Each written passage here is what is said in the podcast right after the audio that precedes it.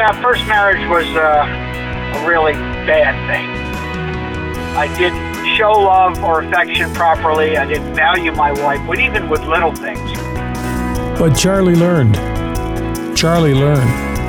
And he made a difference in his marriage, and you can too. Today, I'm Dr. Randy here at the Intentional Living Center, continuing our discussion about marriage, taking questions that are coming in from around the country. Love to hear your comment on our storyline at 888-888-1717. We have calls already set for the show, but you're welcome to share yours on our storyline at 888-888-1717. And welcome to Facebook, by the way, those of you who are joining us today. Appreciate it. Gino's making sure we all look pretty here in the studio.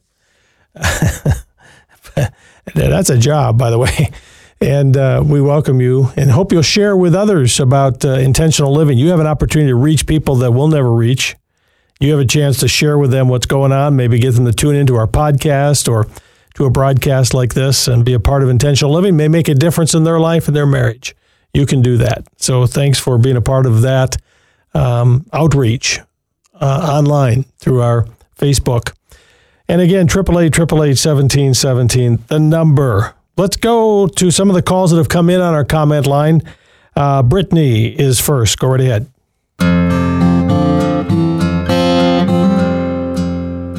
Hi, Randy. My name's Brittany. My husband and I have been married for about a year. We just had a baby 3 months ago, and I think I just wanted to ask, how is a good way when we go through the stresses and, you know, we're newlyweds and we have a new child and just trying to live every day, you know, without getting too stressed or taking it out on each other. Cause, you know, when you're with somebody every day and you feel comfortable with them, you kind of tend to, I think, take stress out sometimes a little bit more on the ones that you love.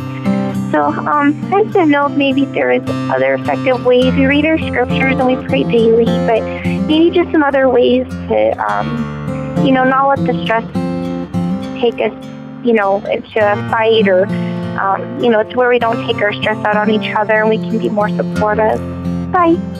Thank you. But doesn't she sound like a sweetheart? Thank you, Brittany. I appreciate that. And she and her husband praying together, reading scripture. Stress is sort of part of life. The problem with stress is when it becomes distress, because stress keeps us going.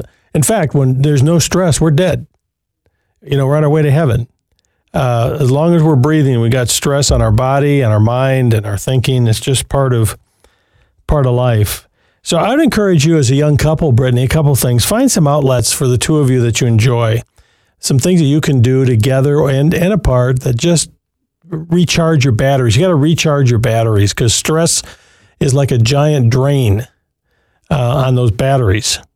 If you got an electric car, you know what that is. You drive down the road and it drains the battery. And that's what happens in life. And what happens is a lot of people just drain it down to about 15 minutes left. and then they don't have any opportunity to recharge, and it overwhelms them. So find an outlets that help you. Be intentional about that. Health, of course, eating right and all of that. But then find a problem resolution process that works for you guys. Because you say it kind of builds up and then you have maybe a little blow up, a little argument. I can't picture, Brittany, you arguing with anybody. Hearing that voice, precious voice. But have a problem resolution process. Maybe every day before you go to bed, you have 20 minutes and just talk about whatever the day was and have a little agenda and clear the deck. As the scripture says, don't go to bed with anger on your heart. Get it resolved. And so just having a process might be helpful for you. Okay, I hope that helps. You can make it 50 plus years with that sweet spirit of yours. I love it. We're talking marriage today, and let's go live. Let me see here to Colorado where Zachary's on the line. Hi, Zachary. How are you today? I'm doing well. Thank you. Good. Go right ahead. I just wanted to share some hope and encouragement again to those listeners who are struggling with depression. You need to hear this. Depression is a spiritual battle, and Satan doesn't attack those who he already has control over or knows their souls are his. He attacks those who are called, who have a relationship, who who are believers in the Lord. And we need to remember that and let that be our hope, that we're under attack and we're going through that depression because Satan knows that we're called. But we're not just called to sit idly. It comes with a challenge also, because depression is multifold, as you know. Right. But depression kind of gets stuck in, to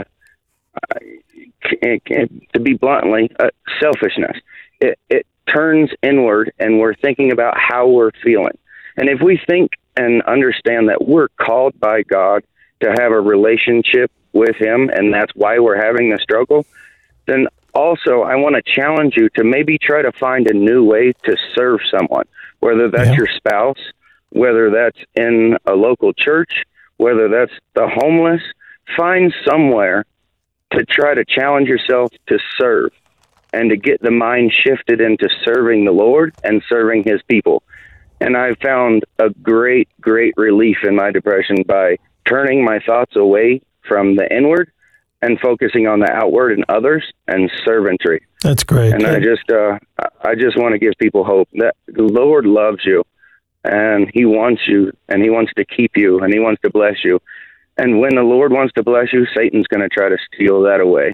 But remember, it's a spiritual battle, and try not to focus so much on the problems that we think we have, and to focus on others and how we can help them. And a lot of times, the Lord will bless us with that peace and relief when we're serving Him. Very practical. And you're absolutely biblically correct, everything Zachary was sharing, because, by the way, those of you listening, Zachary's responding to a caller we had in an earlier show, Caitlin, whose spouse is dealing with depression and feeling like maybe it's a spiritual thing, basically, or they don't know how to handle it.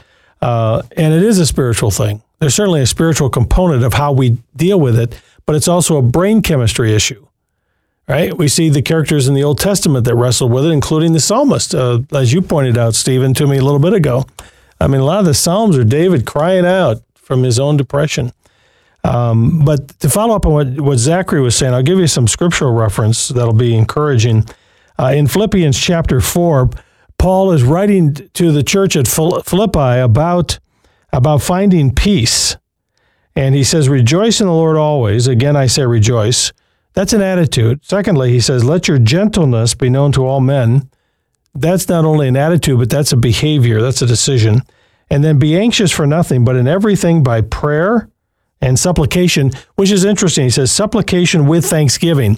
And what's interesting there, supplication is almost like begging, saying, Lord, please, pleading the Lord, please.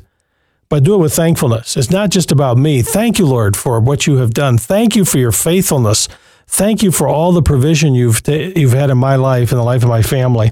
And I bring before you these feelings I have of anxiety and depression, and I ask you to relieve me of these or to give me peace through this time.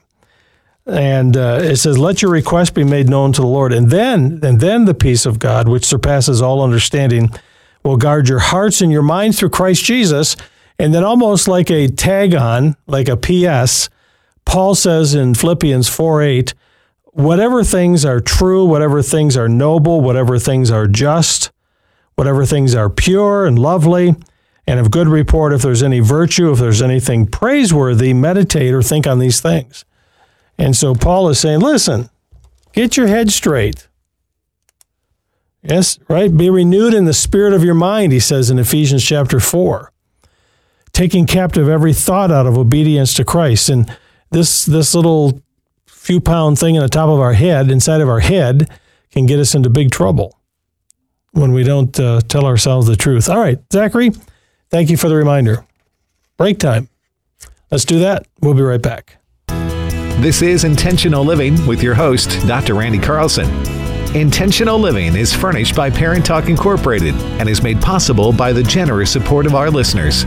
This program is not a substitute for professional counseling, medical, financial, or legal advice. Intentional Living is not intended to be therapy by radio. We are Intentional Living, and we'll be right back. At the Intentional Love Marriage Date Night, you'll have a lot of fun. Hi, I'm Dr. Randy Carlson. Have you ever noticed that it's sometimes very difficult to feel intimate and close to your spouse? Well, I will teach you the power of one thing that will change your relationship for the rest of your lives. Join Dr. Randy for the Intentional Love Marriage Date Night at 7 p.m. Thursday, April 20th at Jackson Nazarene Church in Jackson and Friday, April 21st at Community Church Mount Pleasant. Register at theintentionallife.com. Hey, listen, I hope you'll do that. It's coming up here in about, 5 weeks or something like that. And as you heard her mention, the Jackson Nazarene Church, called Jack's Naz. Pretty cool, huh? Jack's Naz. We'll be there Thursday night, April 20, and just an intentional love marriage date night. Come on out. Friday night up in Mount Pleasant at the Community Church, Mount Pleasant campus. Selling out early for the Friday night. So you can get your tickets today and come and be a part of this event. Bring some friends with you. Date night, Michigan, April 2021. Go to theintentionallife.com, theintentionallife.com.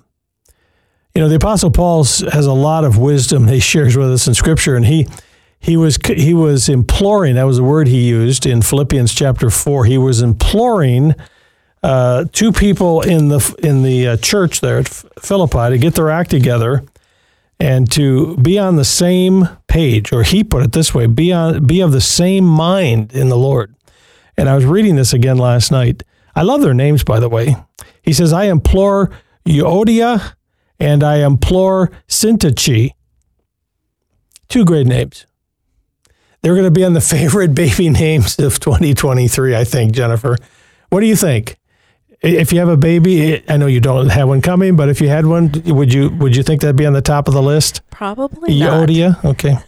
All right. Anyway, they were in the church, and obviously there was some disagreement. Paul's writing about finding peace, and he says, hey, listen, be of the same mind in the Lord. And I was thinking as I was reading that last night, one of the major problems you have in your marriage, when you have a problem, is you're not of the same mind. You're not of the same mind. That means you're not in agreement. You don't agree about money. You don't agree about sex. You don't agree about the in-laws. You don't agree about faith. You know that. Now, we want to bring some level of creativity and uniqueness to our relationship. We're not just patterned to be identical. As someone said, if two of you got married and you're exactly the same, one of you wasn't needed. So we are different. I understand that there's beauty in the differences that we bring into marriage. But when you get to the core of not being on the same mind about things, you got a problem. And so if you're not married, don't get married until making sure you're on the same mind. If you are married and you wrestle with this, you better find the areas that you can agree on. Compromise. Have you had to compromise at all? You're smiling in there, Jennifer. Have you had to ever compromise with your husband? Yes, sir. That's probably one of the biggest lessons that I learned. And I think once, the honeymoon phase goes away, you're all in love and life's so grand and flowers everywhere, then reality sets in. No more flowers? Is that what you're saying? No, okay. Not for a while anyway. Okay. But compromise, everyone's different. And once you're learning to live with someone else, and you like one thing, I could say blue and he's saying red. Mm-hmm. So you got to come together and make purple. Yeah. And it's not easy. And I think a lot of people like myself went into marriage being very naive. I want to say it's almost a hard road before it gets easier. Mm-hmm. So it's a lot of work. Getting on the same page. But when we don't, we're not of the same mind in the big issues, mm-hmm. That's where it really creates a problem. Yeah. Yeah.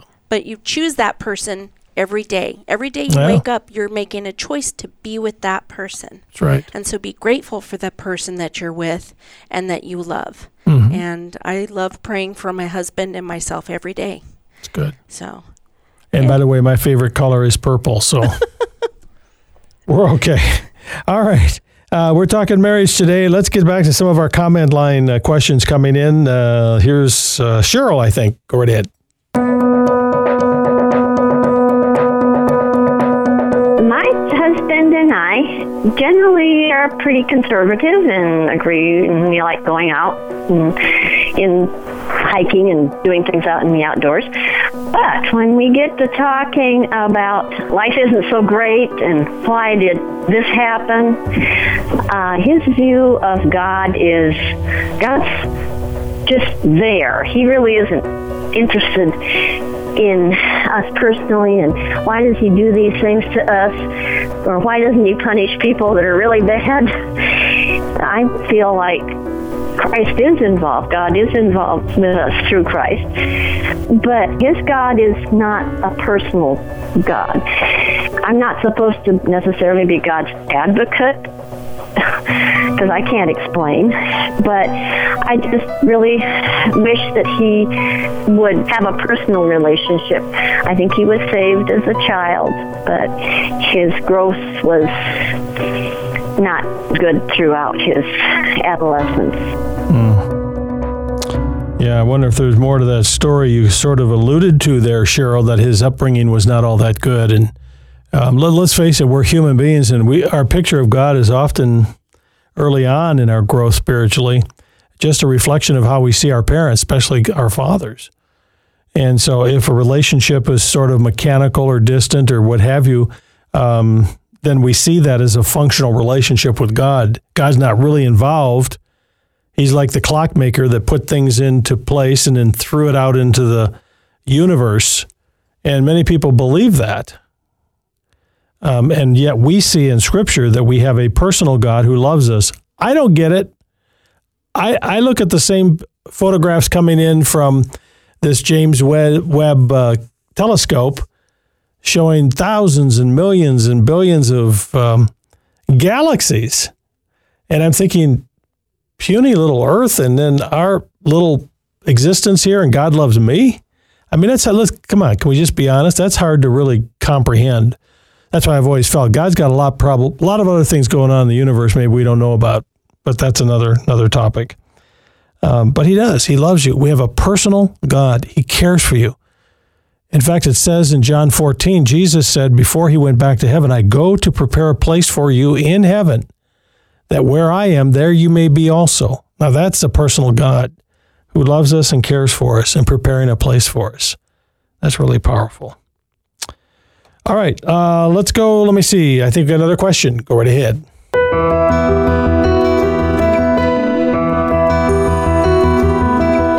My spouse and I have been married over 30 years, but we have like almost no intimacy. I mean, I can do things for her like rubber feet and that kind of thing, and rubber back and whatever, but she does not feel obligated to do anything for me.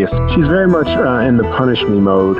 The reason for that is because like right now I'm just not providing like hardly anything, just very little. I've got a lot of debt. She's the primary wage earner, and so she's just angry all the time in the morning and the evening, on the weekends, holidays, birthdays, doesn't matter, anniversaries, angry. I'm pretty much just asking you, I mean, I guess I need a money miracle. But other than that, is there anything that you can suggest that I would do? God bless you. Thank you. Appreciate it. Have a great one. Hey, listen, man, you don't have a money problem. I mean, you could get $1 million dropped into your lap today and solve all your money problems, and maybe we'd be in Happyville for a while. But the seeds of a lack of love and respect in your marriage is the problem. And based on what I heard you say, it sounds like your wife doesn't respect you. She didn't respect maybe saying, "Hey, why don't you provide? What are you doing?" And she's lost respect for you. And maybe doesn't feel love from you. Maybe feels like it's just an obligation. Let's just have intimacy. Let's have sex. That's maybe what she thinks you're only interested in and not in her. I don't know. These would be things the two of you need to really deal with. But I will say this. It is such a big deal that God addressed it in Scripture. Husbands, love your wives. Wives, reverence your husband. Respect your husband. And when love and respect dies, a lot of bad things happen in marriage. Or even when it starts to drain, it creates a problem. And so you're asking the question, what do you do?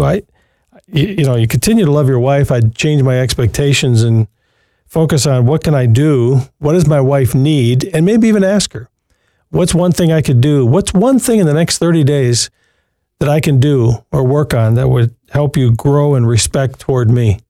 What's important to you? Would feel most loved by me? And then do it. Deliver on it. That you're showing to her that you care. What was it that when you were dating, what was it in the early days of your marriage that made your marriage work? And get back to those first things. But I'll tell you what happens is when we have problems in marriage, we think, well, it's a money problem or it's the parenting issue, or if we just did this or that, it would solve the problem. Usually not. I know a lot of people that have money problems who are in deep love with each other. I know a lot of people who have a lot of money and they don't get along all that well. And so, yeah, money, I guess money makes it a little easier, certainly, but it doesn't solve the problem. Let's take a break. We'll be back. Here's one thing you can do to take your marriage to a higher level, to more growth in your relationship. Hey, I'm Dr. Randy Carlson with an Intentional Living Minute. We should move beyond the honeymoon toward continuing to grow in our marriage, understanding each other, listening to each other, setting goals together, resolving issues. And you can do that if you do this one thing. Make marriage a priority. Learn about it. Maybe read a book together and talk it through. We've had people tell us our own books that we've written about intentional love and about marriage have made a difference when they sit down and read them together. But find a good book. Get into God's Word and read the Scripture together. Go to a conference, seek counseling, do something that puts a priority on your marriage and your relationship. You won't regret it. Pray for us. The upcoming Intentional Love Marriage Date Nights are back on in Jackson and Mount Pleasant, Michigan next April 20 and 21. You can find out more at theintentionallife.com. Hey, and I hope you'll do that coming up April 2021 in Michigan, the Intentional Love Marriage Date Nights. Talking marriage today. Taking your questions. I think I got time for another one here. Let's go right to our comment line with your question. Go ahead. My husband and I have been married for a few years now, and we've recently had some setbacks, like vehicle problems and stuff. And every time something goes wrong, my husband takes it out on me. And I've tried during my devotional time to pray about him and pray for him. But in the moment when he's being short or rude with me, I feel like lashing out and defending myself. And it doesn't help the situation, and I know that, but sometimes it's really hard to not. You know what, Joe? These are from our comment line, and I wish I had you on the air live, because I would ask you this question. Why is it do you think your husband is showing this kind of disrespect to you? What is it that's going on in his life that causes him to do that? And then secondly, I would ask you, how do you feel? How does it make you feel when he shows that disrespect? You talked about lashing out, but my guess is there's a feeling like disrespect, distance, disinterested between you and your husband. And so here's one thing. There's always a reaction to or consequence to our behavior in marriage, good or bad. I would encourage you to sit down with your husband at a time when he's not doing this, when he's in a good mood. Maybe you're out to dinner, maybe you're just talking together, and just say, honey, I want to tell you something. I love you. I always love you. But, well, when you try to cast blame on me for something that I didn't do and I'm not responsible for, I want to tell you how that makes me feel. And then you need to tell him exactly how it makes you feel. That you feel like lashing out and defending yourself, but you're not going to do it. But you also need to know there's some other consequences. It makes me feel distanced from you. It's putting a distance in our marriage. I feel less responsive to you as a woman and in our marriage. Whatever it is, I don't want to put words in your mouth. Whatever you're feeling, your husband needs to know there is a consequence. Come on, guys. There is a consequence for our stupidity in our marriage.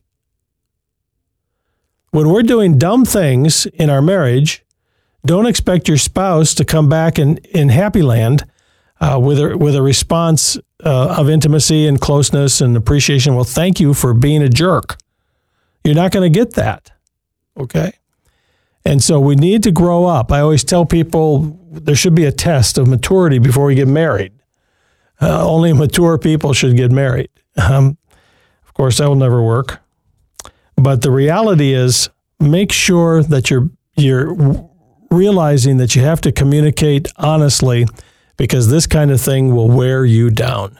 Join Dr. Randy Carlson for laughter and inspiration at the Intentional Love Marriage Date Night. On our first date, I took Donna to the football game. She leans over to me and says, "Randy, my hands are cold."